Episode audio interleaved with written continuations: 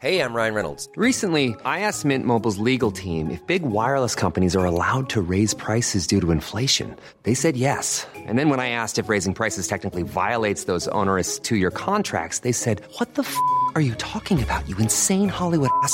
So to recap, we're cutting the price of Mint Unlimited from $30 a month to just $15 a month. Give it a try at mintmobile.com slash switch. $45 upfront for three months plus taxes and fees. Promo for new customers for limited time. Unlimited more than 40 gigabytes per month. Slows. Full terms at mintmobile.com.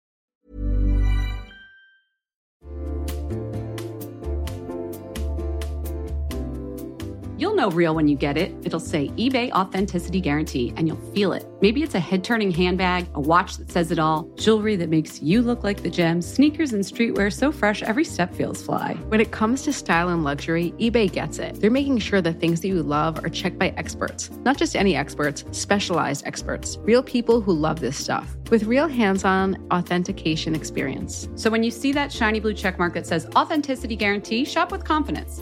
Every inch, stitch, sole, and logo is verified authentic through a detailed inspection. That's how you know that eBay's got your back. Because when you finally step into those sneakers, put on that watch, get your real gold glow up, swing that handbag over your shoulder, or step out in that streetwear, you'll realize that feeling is unlike any other. With eBay Authenticity Guarantee, you can trust that feeling of real is always in reach. Ensure your next purchase is the real deal. Visit eBay.com for terms.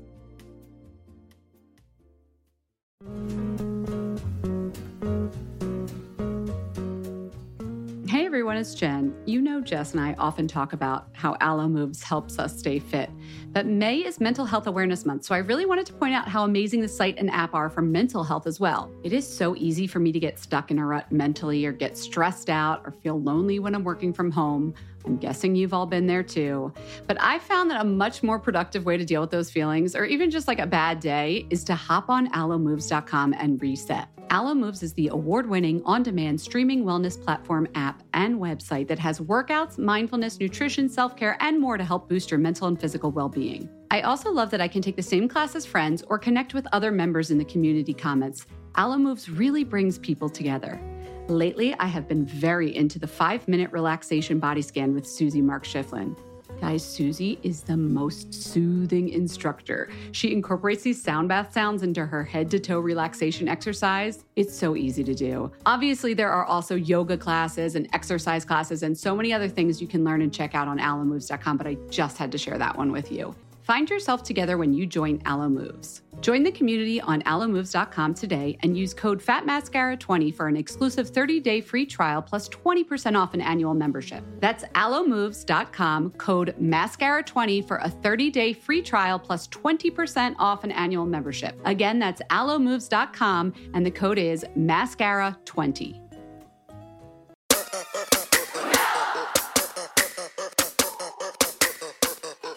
Hello, hello. Get ready for another episode of Fat Mascara. I'm Jess. I'm still Jen. still Jen. It's me. After all this time, mm-hmm. what do we got this week? Okay, so some topics for you. Tipping at the hair salon. Why do we still not have this figured out? We're going to dig into it and try and figure it out. Then we alluded to this like months ago. We finally have the goods. Who is Dr. Bronner? Why does he make soap? What's the story behind that brand? And then lastly, I got Jess to tell. You guys have been asking about it. I got her to share the story of the boob reductions, plural. Yeah, so we're going to talk about breast reductions. Who is our guest? We're going to be talking a little bit about pop culture, a little bit about politics, and of course, beauty.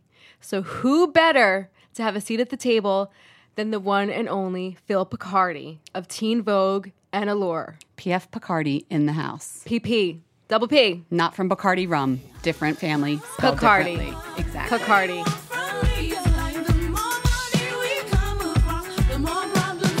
Jess, I have this thing. I'm not really an awkward person. I just barrel through life. Nothing gets me more awkward than tipping people. And I think a lot of people feel that way. And so I'm a beauty editor, right? You'd think I would understand how to tip in the beauty world.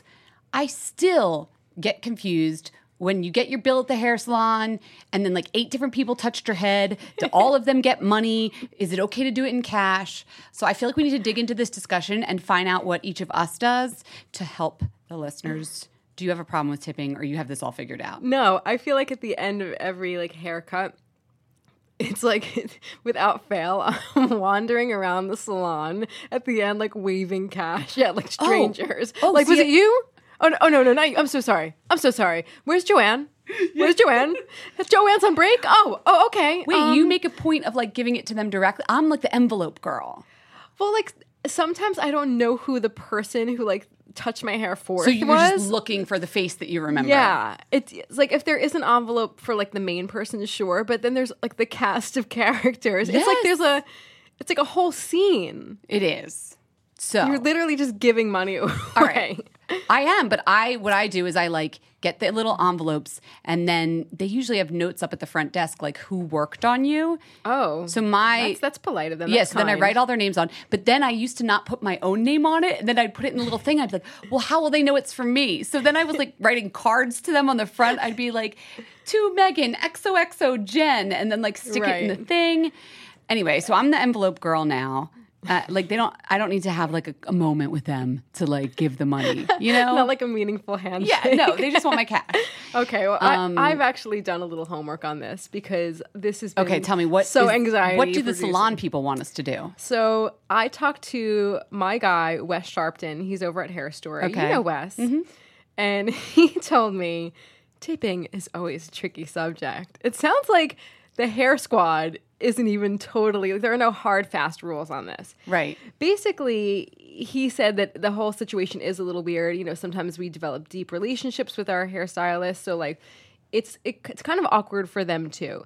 But basically, 20% is usually the standard. There is no normal, but it's like that is like a good He's Okay. not saying you better give 20% what, of your dick. What about like, the salon owner business? Because I often hear if you the person who cuts or colors your hair also owns the salon, you do not have to tip. I've heard that too. I grew up with that with that rule. Like, don't by all means do not tip the owner. Uh, well, like if someone's at telling me not- gunpoint, do not, tip to the give owner. money. I'm not going to like complain about it. I'll be like, "Yep, great, great. I like that rule. That's a good rule." So he so he said, I asked him that he said the owner question is a great one. It all depends.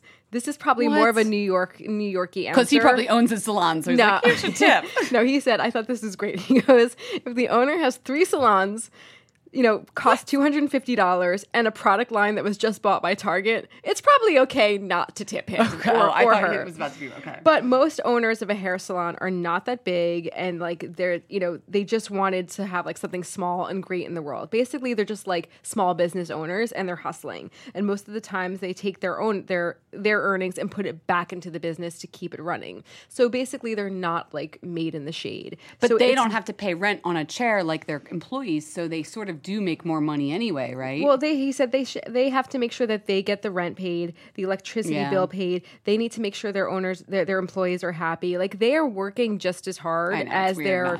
Yeah, so I would definitely tip them. One other Same thing, twenty percent. and one other thing that he that um, Wes said is that like for assistants who help with the shampooing or the blow drying, tip them in New York at least around five to ten dollars.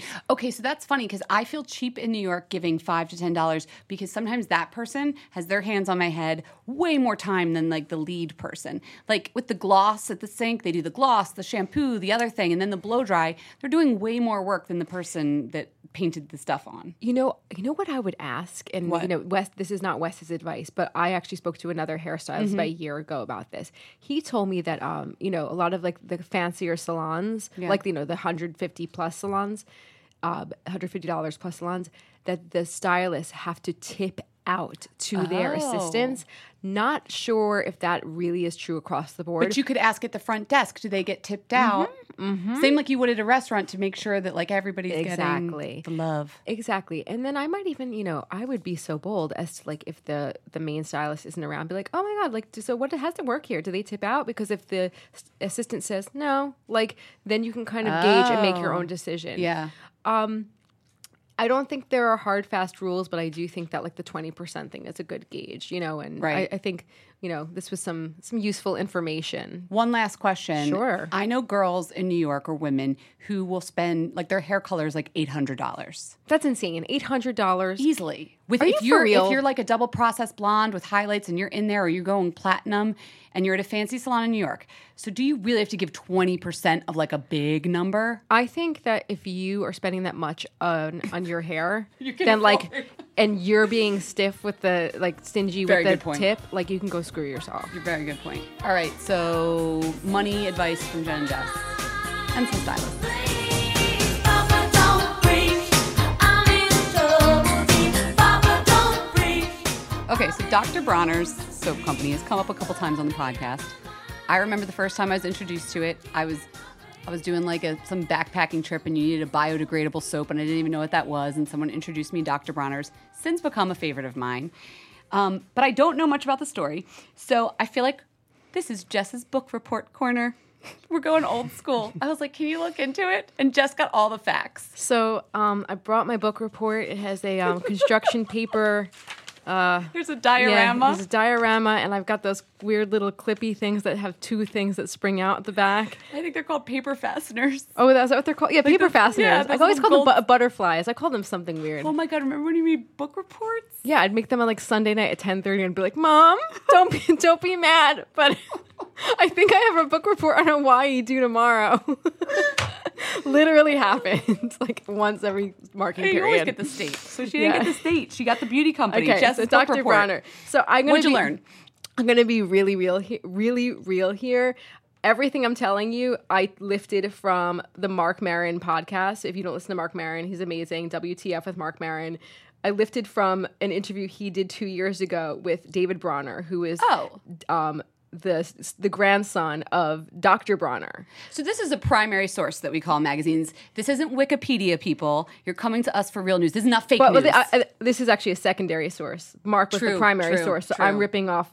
Yeah, this would not fly past fact checking. Okay, All right, but it's not So- fake news. It's real news. What exactly. did you learn? So this was really interesting. So the original Dr. Bronner like factory, or the original like Dr. Bronner, Emanuel, um, the he was like part of like a, a German Jewish soap maker family. It was a family business. But then like he pieced out and moved to America, and the original soap making like fam like the the business, not the f- liquid soap that you and I use today. So like Not do the not Castile. yeah, do not misunderstand this at all. But the original business was taken over by the Nazis. Oh. And this is crazy. And David Bronner said this on WTF with Marc Maron. He said the, Ge- the German Historical So- Society did some research and found a letter from the Nazi that got the factory, and it was to their customer base and said, "Rest assured that the company has been Aryanized." but like that's that's history. Now there's the new Now. Dr. Bronner's like factory. Owned by neo Nazis. No, no, no, no, no, no, no. So now, okay. So then, like, he starts his, like, you know, Emanuel Bronner is in America. He starts his company, and on, I don't know if you guys have ever seen the label. It's very dense with text. You guys know this. You, you see it in like Whole Foods and everything. It's like 12 bucks for this massive bottle of liquid soap. And there's a lot of political commentary on it, and it's got some spiritual stuff on it.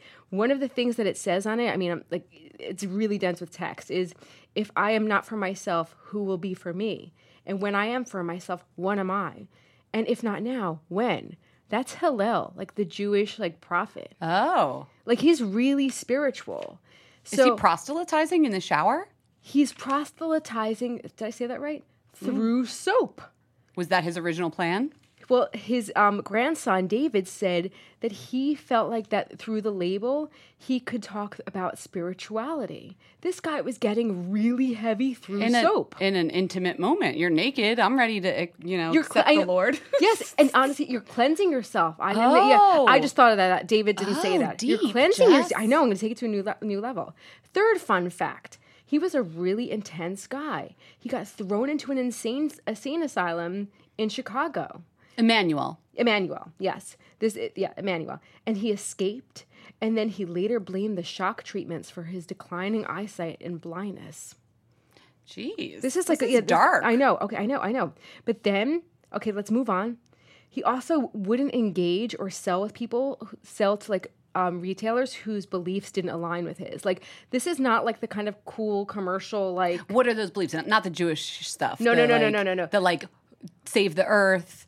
Yes, don't use yes, yes, synthetics. yes, yeah. No synthetic fragrance. Exactly. He was a real like I think and now I get here I'm editorializing. This is not anything that- David said, but he like was very much I think like um a pioneer of brands like Burt's Bees or like yeah. I This mean, was yeah, back in like the. 60s. I mean, actually, uh, Burt's Bees. I don't know how old it is, but I know it's very old. Um, but like he was very much of like the eco hip, Before you know, his time, it seems. very before his time. Um, he just wouldn't sell to people who like weren't down with his beliefs at all. He was Okay. like not a commercial dude. Um, and today, even the brand who's run by his family, they've said no to Walmart twice. They're own. They're still independently owned, They're still independently owned. which owned. is a big deal. Like in the beauty world. Yep. And now they are like one of the biggest like eco, but they're still like one of these big like eco companies. Yeah. And Wait, I'm going to put you on the spot yeah. here. Was Emanuel Bronner a doctor? Was he a doctor? Wasn't that the original question we wanted to do this whole thing about? Oh, I don't know. So I we still really- don't have an answer. I got really deep in the weeds. yeah. Well, no, that's fascinating. and it's used history, to like and, and they th- they think it can like used to be used to clean anything like clean your clothes Yeah, clean Castile your, soap, like, absolutely. everything um but it was one of like the first liquid soaps though yes, and vegetable based, which back then, you know, tallow and whatever could come from um, Like fat pigs from and animals stuff like that. Yeah, yeah, yeah. So that was a big deal, and it's biodegradable. I guess that's another Yeah. selling point. So if it gets into like you're showering outside, not a oh, big, oh it's not going to be a big deal for the plants and all that I mean, that's but that's not nearly as fascinating as everything you just it's uncovered. I mean it's got a wild dark spiritual history and by you know 17 episodes from now, we're going to find out if he's a doctor. Still working on I'll, that. I'll, I'll look into it Okay. let me look into it So for your book report, do you want a grade? no I'm more I'm of giving a, you one. I'm more of a creative spirit. I kind of like make my own grades. It's that kind of like Montessori, like you know, I free to pass, be fail? you and me. You pass. Yay! treat time, treat time. Butterfly in the sky. I can go twice as high. Take a look, it's in a book, a reading rainbow. So that was Jess's book report. Now she's going to the guidance counselor to see the school psychologist. I'm sorry. No, that we we really wanted to talk on on the podcast. We've talked about plastic surgery. We've talked about boobs. We want to talk about breast reduction, and you have some firsthand experience with it. I this. do. And it was weird that we mentioned it and didn't actually talk I about know. it. I know, I feel like I dropped like a like a bomb and Yeah. then like walked away like a few months ago, and I got a lot of DMs on Instagram, and I got some emails too. Be like, Jess, tell us about the breast reduction story. I need to know more. Like people were Yeah. writing to either tell me that they had experiences with my plastic surgeon, positive, Oh, uh-huh. or like that they were getting a breast reduction or thinking about it or, or had done.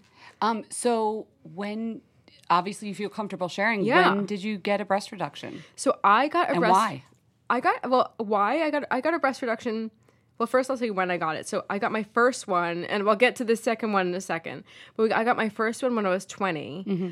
um, and I got it because honestly, I had really big boobs, and I didn't want them. It's as simple as that. I didn't have like oh, the back pain. I couldn't get out of bed in the morning. No, it was just like Can we was a- talk? Can we talk cup size here? you know, I don't know really like what my cup size was because I was wearing the wrong bra for years because I was in like, you know how like some people have like that kind of denial, like let's say they're a size eight. I mean, they uh, let's say they're like a twelve, and they want to believe that they're an eight, so they keep on jamming themselves in the eight pants. Were you jamming yourself into double D's, I was jamming myself into a D, but I was definitely like a double or a triple d which is like Because a it's like F now or whatever they do? Yeah, yeah. And because it's like a mental block, or like you ref- or you refuse to buy the size up, you know, because you just don't want to be that size. Right. So I, you know, I had I had big boobs really early, and that's not a pleasant experience for Yeah. like a younger girl. So it was like I it was like I had this really bad association with them. People be like, "Oh no, embrace yourself," you know, like love yourself. I think that's great. That kind of messaging is really out there right now for teens. Um, I work at Teen Vogue, and I, I'm not plugging the place I work at, but like if there was that kind of messaging when, like the the people that you know, the models we shoot at Teen Vogue, Yeah. the just the the tone, More all of the- acceptance. more acceptance. Oh, I would have killed. Literally, all I had was like, I mean, yeah, I had Sassy magazine, which was amazing, but outside of that, it was like the Delia's catalog, and like I can't fit into anything. You know what I mean? yeah. So, um, it was really like I felt super weird. So, I it wasn't so much like the pain, like the physical pain. I was like I want this shit uncomfortable in your body. exactly. So, you got a breast reduction at 20. 20 but it took like three years to lo- to get the insurance to cover it and honestly i don't think they would cover it again like it was really Right. it was really hard Would you, and you probably would have, if you were older and had the money cosmetically, you would have done it just for cosmetic reasons. yeah so i so i got it done it was Yeah. amazing i literally like was like doing backflips like the day after i, I mean not literally like but Yeah. i was so happy and um it's funny i have a great stat that um was completely unsurprising to me but um, breast reductions are one of like the best like according to the american academy of plastic surgery. They have it has like one of the highest um ni- can- at- at 90% of women rated their cosmetic outcomes as good or very good after having a breast reduction like really super high success rate. Right. Because that's really something like you thi- satisfaction rate i'm sorry And I also think it's something you don't do on a whim. You really think about. So you're going to be, you know, you're going to be happy with your results. Mm-hmm. However, this brings us to the second part of the story, which is you must have been happier with your results, but you mentioned you had another breast reduction. Right. Is that because that? What size did you go down to the first time? a c Okay, it was like a you were big like, c Okay. So then you wanted them smaller. No, so um this is crazy. Like it sounds like how like this is just so bizarre, but it happens to a very small percentage of women and I'm one of the lucky ones. Oh God, what happened? People sometimes people's boobs can grow back. And it they didn't grow back to the size that they were, but they did grow back. And it wasn't This is without like gaining a lot of weight or No, anything like I that. actually was You're like like- a salamander. You like Yeah. the, your Yeah. boobs grew back. exactly. Yeah. Um How long did that take? When uh, until I was like 20 27. And so over the really course of like five years, they just kept growing and growing again. Yeah, and, I- like I had two years of like really small boobs and like not even having to wear a bra. I remember like wearing like a cam, like like a little CK camisole. Like it was all these things like I'd imagine like in my teenage years, like wanting to wear like a tank top without like a thick holster bra. You know, like I was wearing like all these like silly tops and like literally not having to wear a bra. And then suddenly it was like, oh, okay, you know, like and then At what point did you realize? Oh my God, they grew back. It's so funny. I'll never forget. I went to um, Marks and Spencer in England, in London, and I remember they they're very famous for their like lingerie. They have a great like underwear, great bras, and they were like very proud of their bra fitting services. And I remember going because I was like, I just feel like I don't know, I just feel sloppy, and I felt kind of like fat, and I was like, I think I need a new bra. And I remember the woman like taking my measurements, and she was like oh, like you're a, you know, blah, blah, like whatever. It was like English sizes, so it was a little different. She's like, blah, blah, blah, whatever, like blah, blah, love. And she walked out with the tape measure, and I was like, doing it in my head. I was like, are you joking? Like you were back to I w- yeah. almost back to the Mhm, size. But you I knew that they were like big. I Well, knew you, that's why you went and got a fitting because you're like something's up. Exactly. So um, I went back home. At the time, I was living over there, and I went back home and I saw my surgeon. The same person. Yeah, mhm, and Dr. Pecoraro, Dr. Michael Pecoraro in Brick, New Jersey. He's in, he's incredible, and he was like, yeah, and he we looked at old pictures. He still had my Oh, old wow, pictures. yeah. I literally screamed. They weren't as bad as my old pictures, but they weren't. It wasn't great, and we we did. He it- agreed. They looked Yeah. different. They yeah, grew we, back. Yeah, we did. We did it again. Same kind of surgery. Yeah, um, but they actually the advances. they've been much better advances. Like they do a different, a much smaller scar. Okay. And we just did it again. And he said, yes, that this happens to very few people, but it can happen. And so now you're back to the C size that you wanted. Yeah, I mean, but yeah, I, but I know that like you know I'm much older now. Like I know that my body is going to change. Like Right. women's bodies change, and I can, can never like oh, preserve Oh, my my bra size is- 22 year old Yeah. boobies. You know, like but it happens. But I'm still happy I got it this. I'm happy I got it the second time. I think when you, it's almost like I guess if somebody was very heavy at one point and then they get to a certain size, they never want to see themselves as that heavy person again. It's more of a psychological Mm-hmm. thing. But it's I recommend like when people say I think I'm getting a I want to get a breast reduction. Like I paid for my second one like in cash. Like I Right. paid like insurance was not going to Yeah. pay for that. And are you think 20 was a good age? Were you ready at that? Absolutely. But I wish I could I wish that if I could have gotten it done at 16, Yeah. I would have. But I I was still growing. That's crazy. Oh, here's why. If anyone's like, wait a second, I don't understand how they grew it back. Your body, I did a story on this for Cosmo, and I spoke to several people, including my surgeon. It's a phenomenon, but it's like because your breast tissue is like, it has hormones in it, it's like if you take away some of that tissue, some women's bodies respond to like, oh no, someone took away that like breast tissue. I'm gonna make more. Oh, so you literally made more of the cells that are then getting filled up with the fat. Like, yeah, it's not yeah. like oh I'm gonna like it's not like fat from like cookies and donuts. It's like your It's body a hormonal type of tissue. yeah. That's crazy. It's wild. But um yeah, if anyone's thinking about like making getting a breast reduction, I don't think of it as like cosmetic surgery like oh I'm gonna get no. Like glam. I, I think it, it's a positive surgery if, if if you felt if you feel like upset with Tell us, yeah, Your- and, or email us. Email yeah us info. I'm, I'm quite open about it clearly Yeah. um, Thanks for sharing, yeah, Jess. no, th- You're dismissed from uh, Thank school you. psychologist's office.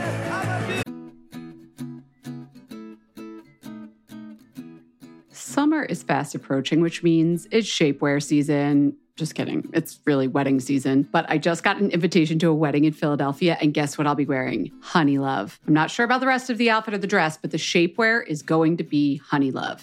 Here's why Honeylove has revolutionized compression technology so you no longer have to feel like you're suffocating when you're wearing shapewear. Plus, they have lingerie inspired design details that you'll want to show off, and all their fabrics are breathable to keep you nice and cool, which is perfect for hot days. Let me tell you a story. I remember being at a wedding, this was a few years ago, pre Honeylove, and I wore a jumpsuit, and I wasn't sure if the bathroom door locked well, but I had to take off the entire jumpsuit and then roll down the shapewear to pee. And I was like holding onto the back of the door at the same time, completely naked in the bathroom. And it took so long, and I caused this whole backup of the bathroom line. And after that, I was like, never again. Until Honeylove came along. Honeylove's Superpower shorts have a 100% cotton gusset, so you don't have to wear underwear underneath. And there's a convenient opening in the underwear area, so you don't have to take off the whole thing to go to the bathroom. It's so easy. Honeylove products make you look good and feel good, whether it's for a wedding, event, an everyday boost of confidence. Honeylove is the perfect plus one. Treat yourself to the best bras and shapewear on the market and save 20% off at honeylove.com slash mascara.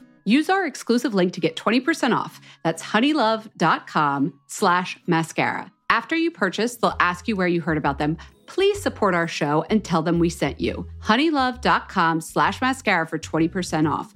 The summer vibes are just getting started, so shape your life with Honeylove.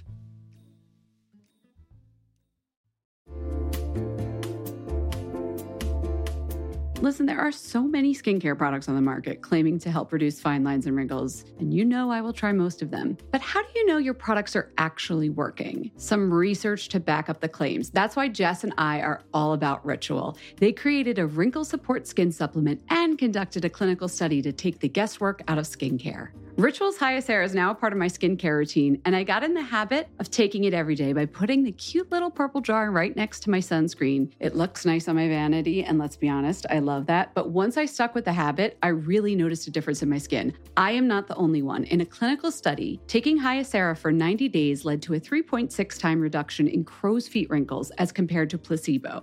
And it led to a 2.9 increase in skin smoothness. I also like that they're easy to swallow. The capsules sort of taste like vanilla. They're not all weird and fishy like some other supplements. Plus, Ritual is a certified B Corp, something we learned about on a recent episode.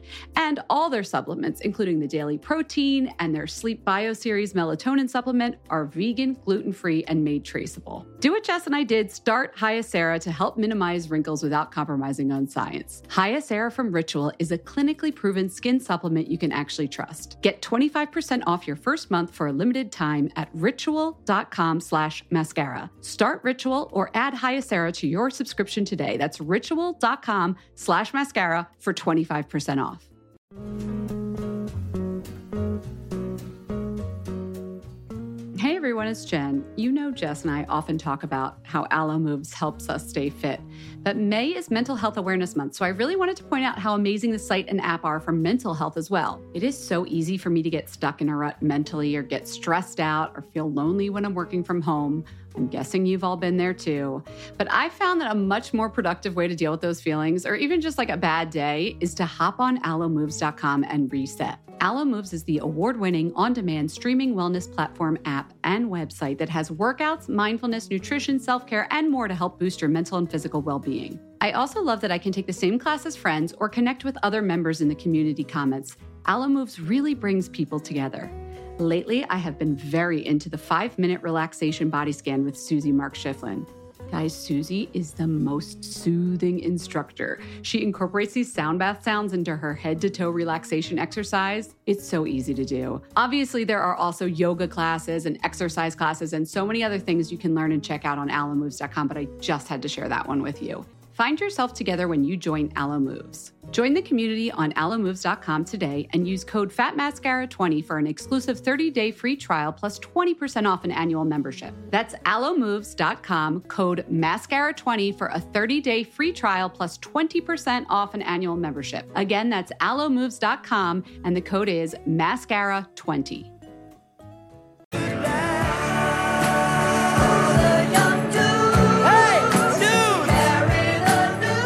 Are here with Phil Picardi. Phil, Philip, You can call me Phil. you can call you can call me Phil. He is the digital editor of Allure and Teen Vogue, and he started out as a beauty editor, just like us. And I have to say, he's also my colleague. I get to see Phil every day. Phil, thank you so much for coming. Thank you for having me. I have to say, I need to know how you would describe your job to somebody who's not in media or the beauty industry because when I think of you, I think of like he's, you know, a beauty genius. He runs Allure, he runs Teen Vogue, he's a political activist. Like you're so many things. How do you describe yourself? Oh, that's a good question. So the Allure thing obviously is new, right? Because I only started there around two weeks ago.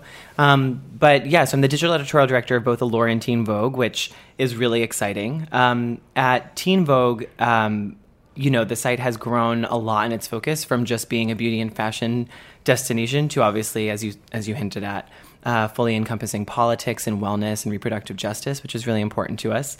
Um, and at Allure, you know, we're really excited to bring more people to the conversation about beauty and make it a more uh, inclusive environment for talking about beauty. Um, and I control, or I oversee, I should say. Control. He's the Lord Controller. Oh no! Freudian slip. Yeah. Total Freudian slip. So no, I'm responsible for Yes. uh, all of the editorial content that appears on both websites, uh, the social strategies, and then um, also video. Um, so I have a wonderful staff on both teams who I work really, really closely with. Um, but that's that's kind of what I do in in a nutshell. It's a lot. Um, it's It's a big nutshell. It's a lot. Yes, it's a big nutshell. And when you, you know, became once you were sort of, you know, knighted a male a, beauty editor, you were one of, you know, I can say this just from memory, and I'm sure you know Jen can agree. You were one of the first male beauty editors. There, there really are not a ton. So, what sort of response did you get from other beauty editors and just like the industry at large, or and readers? Um, I've always felt super accepted, and in a way, you know, like again, like male privilege definitely plays its plays its role when you're working in a female-dominated industry because you are the only man in a lot of the rooms, and that plays, you know, plays to your advantage at some point. I think I'm comfortable saying that. How so? Well, because you automatic people are automatically giving attention to you because you're the outlier, um, and so whether that's good or bad, you know, attention. I, I definitely think that there was something to be said for that, and I think it's important also to ch- to check my privilege in, in that place. Um, but honestly, the reception from the industry was nothing but warm, and I don't think it's that unusual. Like you know, Serge Normant and and Frederick and you know any of these other luminaries, Garren uh, in the in the beauty industry. A lot of them are men. Aucoin, you know, so it's But not, as an editor, not as Not a as critic. I mean, I think it's fair to say there aren't too many critics who are editors. So There's, it's a it's a funny position, but you are you do occupy a very interesting space, or you did. So you know, did you ever find there were any disadvantages? Yeah, like I, I, so when I look at a lot of the boys who are coming up in this space now, and I, I also look at this phenomenon of boys wearing makeup and this younger generation who has fully embraced makeup, I do mm-hmm. wonder what it would be like if I were actually going to high school right now, or if I were in mm-hmm. college right now, and if my look would have changed. Because my, you know, wearing makeup and participating in beauty for me was, you know, to a certain extent, it was about like feminizing features or or what have you, but more so it was about like looking like a better version of myself. Yeah. Versus now these boys, like I will walk down the street or we'll go to the club at night and we'll see these like these NYU kids with like beat faces, full smoky eyes, lashes, yeah. and then like a full beard, you know, and full like trade looks like that they're wearing.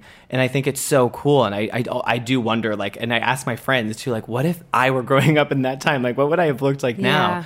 Um, so I think it's so awesome that the space has progressed so much that that um, more and more young men and, and gender nonconforming people feel comfortable playing with beauty in that way as a as a mode of self expression. Sure. And as that's happened, the way we're writing about beauty has changed, obviously. Um, rather than me telling you, I want to know how you've seen it change in the last couple of years. Do you think it's gotten more inclusive? Do you think it's gotten less servicey, more servicey? What, what changes have you noticed? I think the biggest change that we obviously have to acknowledge is that what is the role of a beauty editor today and how has the role of a beauty editor changed? So, what, how do we coexist with people who are on YouTube and Instagram who are followed like they're apostles, you know? Um, and for me, what I think has been the most interesting about beauty, when I read about beauty growing up, I often felt like beauty was a really prescriptive and corrective space. When I say servicey, that's sort of what I was I- alluding I to. gathered, yeah. I don't know if our listeners got that. That's like magazine speak, but yes, prescriptive. Very good. exactly right so you feel like there was always you were doing something wrong that needed correcting um, and also that there was one way to look that was that was the way the thing that you should strive for um, and especially considering what mastheads used to look like and what editorial staffs used to look like in publishing uh, that was a very exclusionary space Can you can you um, speak to that a little further? I think that the publishing industry, especially in you know within progressive media, has made more strides recently to hire more people of color, uh, and I have also seen more queer people who are occupying spaces to to be writing for for different publications and taking up space in bylines, right? And I think that that's important in how we cover beauty, especially um, because even the fact that we're beauty editors, like that that title can be so daunting sometimes or to Like, like who are you to? Oh, you're a Right. beauty editor. What can you tell me? You know? Exactly. Or when you like when Allure is the beauty expert, it's that's like daunting. It's like I know that word beauty just throw, like I want to be like no I'm the product person the grooming person 'Cause beauty Exactly. is like a beauty is like a philosophy. right, it is it's subjective. so much more than just the word fashion you Yes, know? and it means so many things to so many different people. And so I think that the way that magazines were covering beauty meant uh, one thing to a small group of people, and it was expected to then mean everything to everyone else. Um, and so I think that the internet really helped to subvert that. Um, I see kids coming out on YouTube and then experimenting with makeup, or, uh, you know, we'll see like transgender vloggers on YouTube who are talking about their transition experience and what they've learned and offering tips to, to their friends and, and to their fans who are watching. Um, and I just think that to have these conversations about beauty now feels very revolutionary to me. Yeah. Um, and it feels, um, it feels right. It just feels right now. Um, when I talk to a lot of beauty editors, especially you know some digital beauty editors, they have found it challenging to figure out where beauty sits as a, as a conversation because of all the other news that's happening in the world. You know, like it mm-hmm. seems like we're going to talk about lipstick when there's people you know dying here Yeah. Mm-hmm. So where do you, you know, how do you sort of reconcile those two things? Where do you see beauty fitting in?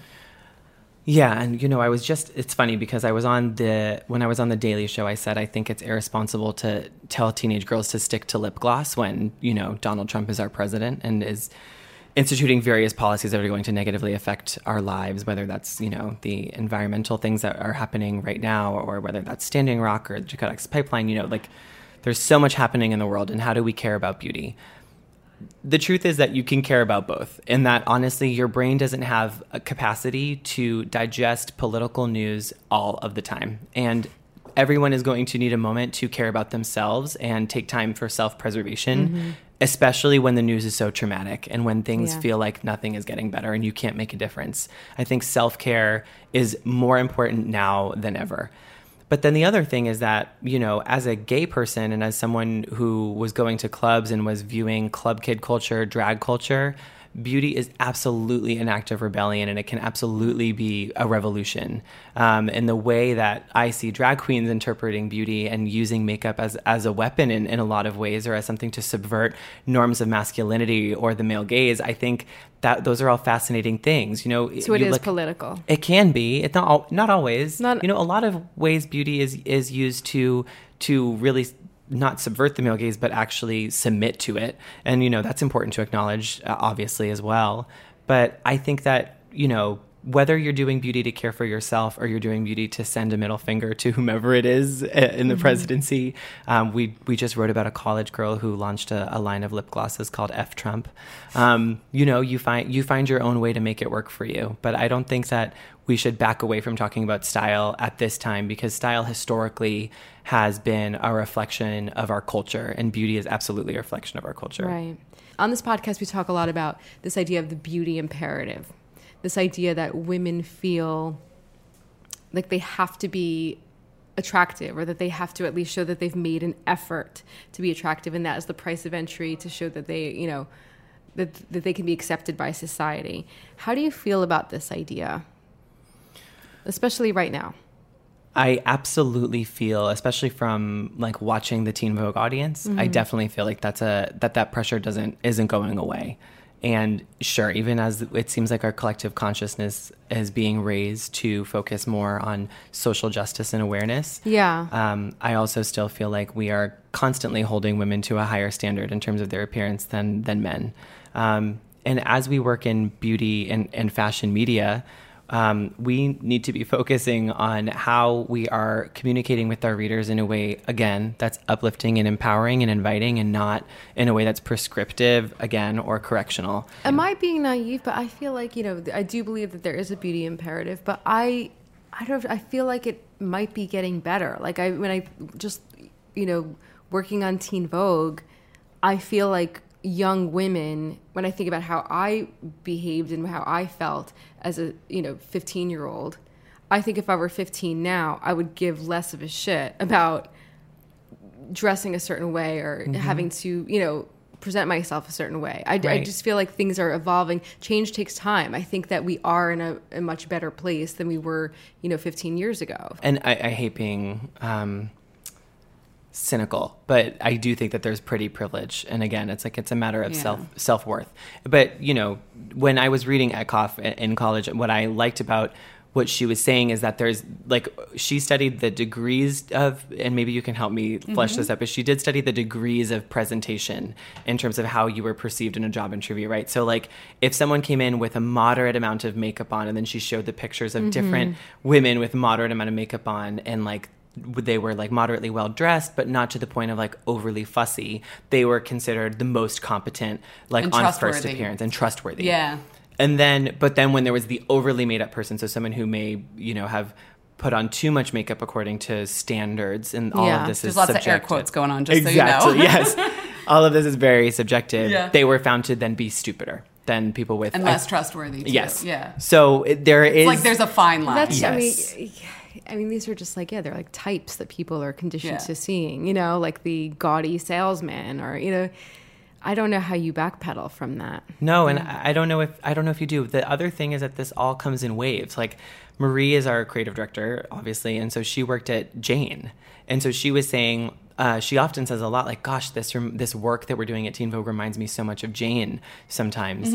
And like the riot girl movement in the 90s and stuff. Yes. And then what happened from the 90s to like the early 2000s that like made that like Louboutin platform boom of like everyone wanting to be obsessed with materialism and like the Mm-hmm. Sex and the City movies. And do you remember when that was like the thing? Super glossy, all- super done, yes. like very uh, outwardly materialistic. Yes, and so I I do think it's interesting that it comes in that it does come in waves. We did this video with Barbie Ferreira. She's a model who also happens to be plus size by our sizing standards in fashion. And Barbie invited all of her guy friends to a shoot for Teen Vogue to do a video where she asked them questions about their bodies. And so these oh, boys wow. kind of ranged in like professions and from like adjacency to the industry and they're not in the industry or whatever. And the funny thing was most of them said that they had never been asked these questions about their bodies before. So the way that if I'm out with my girlfriends, I often find that body and body analysis and body comparison happens quite frequently. I found that with this group of guys, that like kind of conversation had never happened before or it happened in very like limited ways. Mm. So when we got the chance to ask these guys about their bodies and how they felt or how they've been made to feel about their bodies, we got a range of responses from one guy who said that girls don't think he's manly because he's short or that, you know, they're judging him sexually because he's short and so they they're overlooking him. Or another boy who said he was always really like self-conscious about being too skinny and how he never felt manly because he was too skinny so he could never be muscular and strong and therefore he couldn't he was kind of precluded from being masculine. And then there was another kid there who talked about how you know he has really big thighs and his whole life he looked at like the abercrombie posters and mm. he just wanted to look like them but felt like he wasn't represented there because he had big he had a big butt and big thighs. And so I do think men go through these journeys, but I think one of the things about body positivity and even beauty and how we talk about beauty is that men are discouraged from talking about these things. And also, we are not talking to men about these things. When I say men, I do typically mean straight cisgender men. Um, and I do find when inviting people to these conversations, we open a lot of doors for us to be more honest about ourselves and, and with each other. And I think that also allows for a lot of empathy you know, we do that with our Guys Read video series where we invite men to tell, to read stories written from a woman's perspective and then they reflect on them, but they never would have the chance to talk about these things if we weren't forcing them to read the Right. story, They you need know? the entry point. So, Phil, how do you feel about your thighs? I'm trying to get mine bigger right now, actually. You do a lot of don't- CrossFit. You do. ask. You're always at the gym very early. no, like but that. it doesn't come. You're right. It doesn't come up, and it's Yeah. just not a conversation we have as a society that frequently. So I Yeah. think it's cool that you're doing that. Yeah, I think guys feel like they're very like effeminate if they start talking about their Right. bodies, or But it not- makes it less weird. Yeah. Why wouldn't they Yeah. be having the same conversations women would? Yeah. Um, let's talk about Allure right now. You have Yes. a really massive cover. Thank you, April. Yes. Who's on the cover? Jalone, Mon, and Aamito. They're three models of color, all beautiful. And and for the accompanying story, we had 41 women of color talk about diversity and beauty uh, for the story. And and by the way, this this predates me. So this was the the brainchild of Marie and uh, Marie Suau, creative director, Michelle Lee, and, and Danielle Pergament. Um, so, anyways, hats off to them for a beautiful story. Um, you know, the beauty industry is definitely trying to go to a more diverse place. If you could give the industry a report card, what would you give it? I don't know a letter grade. I guess somewhere in the C's. Um, and I and I say that because you know I, I should say that there's been a lot of really positive things happening this year. Um, the True Match campaign that L'Oreal did, I really loved, and I thought that that was so exciting to see.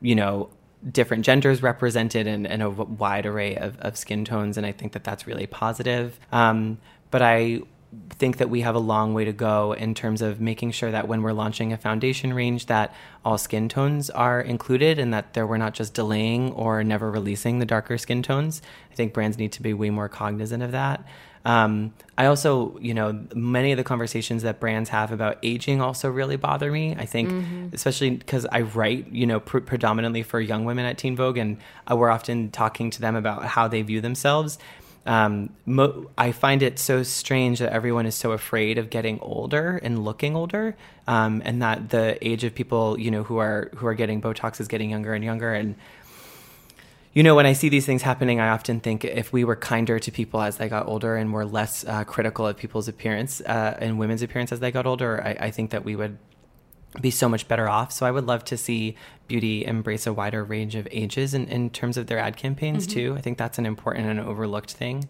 Um, and then also, you know, I think I, I saw a secret ad recently of a girl, of a trans girl in a bathroom um, who was undergoing like her her own stress test of walking out of the bathroom stall and facing the cis women who are who are outside. And I thought that was a really powerful ad. And I, and, Yeah. you know, again, Make Up For Ever with Andreja, that's a another good example of trans inclusion. But we, we do have a long way to go there. We can't get self congratulatory where like every time something good happens, we think that we're making progress. Yeah. That's not how progress works. The deodorant thing is interesting. It brings me to my next question. Because, for example, deodorant is deodorant, antiperspirant, same ingredients work the same way. Yep. You have Secret, and the scents are powder fresh, orchid mm-hmm. rose. And then you have, you know, your men's deodorant, and it's like Arctic blast and extreme thunder. Yes. Yeah. So, but it's the same product. Right. Do you think that it would help if we didn't separate the quote unquote beauty industry from the quote unquote grooming industry? Or do you think that's a marketing construct or is that like how people want to shop? And you're, I mean, you're not like a, you know, like also jumping on top of that, the way that we market sport products is Yeah. all in navy and in like mm-hmm. Yeah. bold blue with like bold even think of font and masculine Yeah. font. And what are we saying to all of the female athletes out there? Like, you know, you have to. Oh, this one is sport, so it's for men because it's sport. You know, that always has has has irked me a lot. Um, I, yeah, I don't. I think that a lot of the beauty companies probably feel like if they market that way, then they're going to make men feel more comfortable paying for their product. Um, and I remember when Tom Ford came out with grooming stuff, and like he came out with his face mask. It was like a big story that everyone was excited to write about because all of a sudden men were excited to buy a face mask, you know, who who were excited because it was Tom Ford releasing it, but like Tom Ford already had skincare and like Yeah. what Right. what was the Wait, there what was, a the- men like a man's face mask. What Yeah. was different about it? It was like a cl- it was like a clay mask. Okay. You know, just like the normal clay they mask. Like how he has his like brow gel and stuff. There's nothing different Yes. about the brow gel. That for brow men. gel, by the way, is actually awesome. It's very good. It's very And, good. Like guys The really men's or the it. women's? No, I'm just kidding. It's the They're men's probably the one. same. no, they, but they no, they say like, oh, it's really it's good for men's wiry like um brow hairs. Like they say that it's tougher for men. My brow hairs are pretty wiry. They're just like my dad's. Yeah, I don't think that brow Yeah. hairs are gendered. I could be wrong, but I'm pretty sure. Let's try. not. Yank. Yeah, that's that whole pH Yeah. balance thing. Has anybody ever looked? Are we differently I pH don't balanced? I'm not sure. I I got to go back on that. Yeah, I don't know. I feel like there's a lot of weird gender science that we're made to believe.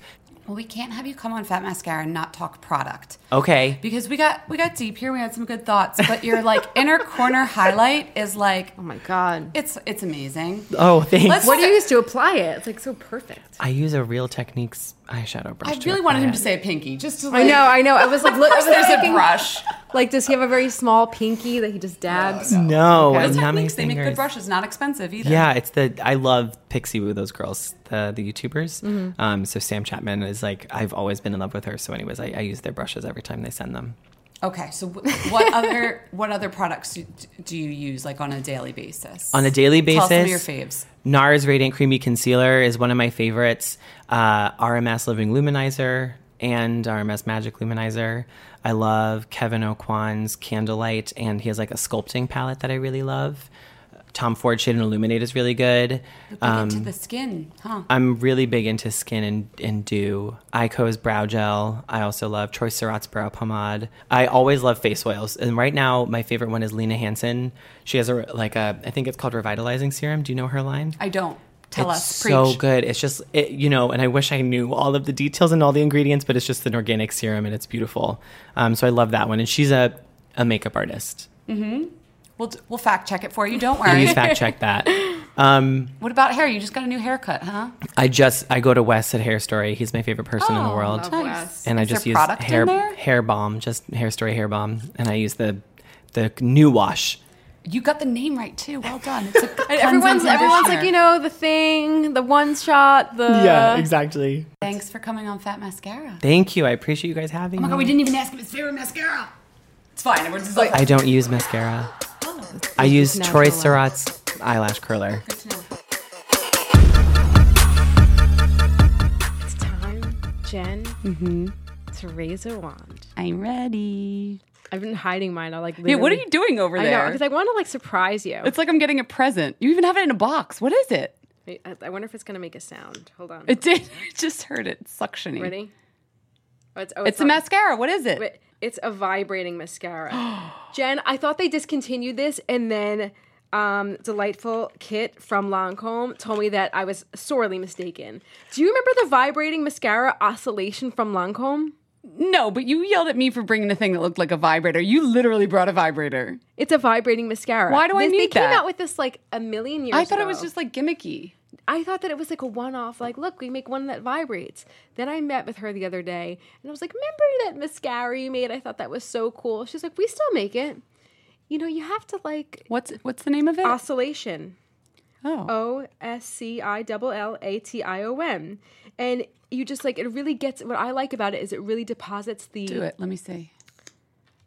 This is weird to me that you like this because you're always weird about your eyes and getting things near your eyes, and you literally are bringing a vibrating pokey stick But it, near do- your eye but right it now. just kind of like, zzz, like, like it's the, I think it goes like a million times. so what does it get into the roots better? Yes, exactly. Okay. and then it just kind of like shakes the lashes ever so slightly so you don't get clumps.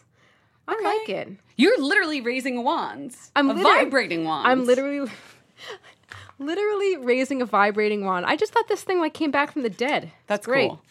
Um, I'm I'm getting like mature lady and I'm using hand cream.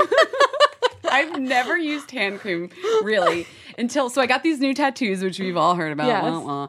And so I've been trying to take pictures of my hands for, you know, the gram Yeah. and, and things like that. And I love rings and I've been doing the Paintbox nails. Yeah, I know you have been at Paintbox an awful lot lately. It just stays on. So, but then I realized, I remember joking like 20 years ago, like, I'm not going to use hand cream or sunscreen on my hands and your hands age first and whatever. And I looked down and my hands are so red and dry. And I was just like, I need to start using hand cream.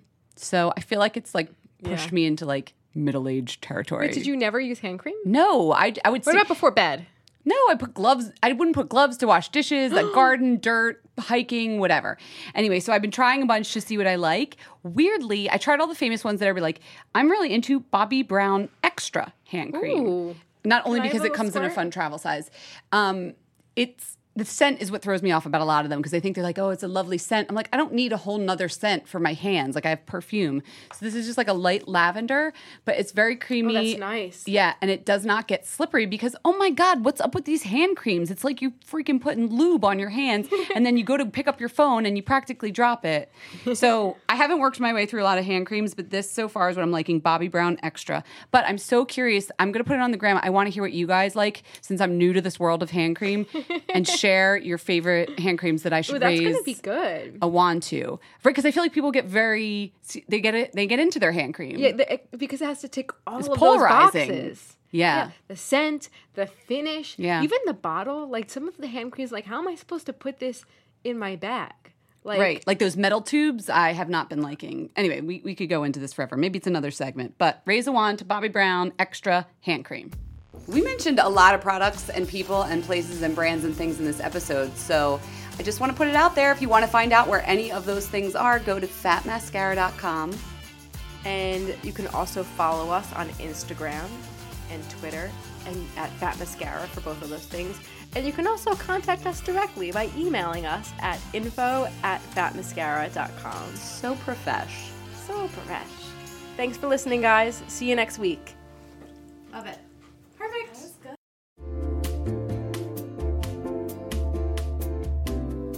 You'll know real when you get it. It'll say eBay Authenticity Guarantee, and you'll feel it. Maybe it's a head turning handbag, a watch that says it all, jewelry that makes you look like the gem, sneakers and streetwear so fresh every step feels fly. When it comes to style and luxury, eBay gets it. They're making sure the things that you love are checked by experts, not just any experts, specialized experts, real people who love this stuff with real hands on authentication experience. So when you see that shiny blue check mark that says Authenticity Guarantee, shop with confidence. Every inch, stitch, sole, and logo is verified authentic through a detailed inspection. That's how you know that eBay's got your back. Because when you finally step into those sneakers, put on that watch, get your real gold glow up, swing that handbag over your shoulder, or step out in that streetwear, you'll realize that feeling is unlike any other. With eBay Authenticity Guarantee, you can trust that feeling of real is always in reach. Ensure your next purchase is the real deal. Visit eBay.com for terms.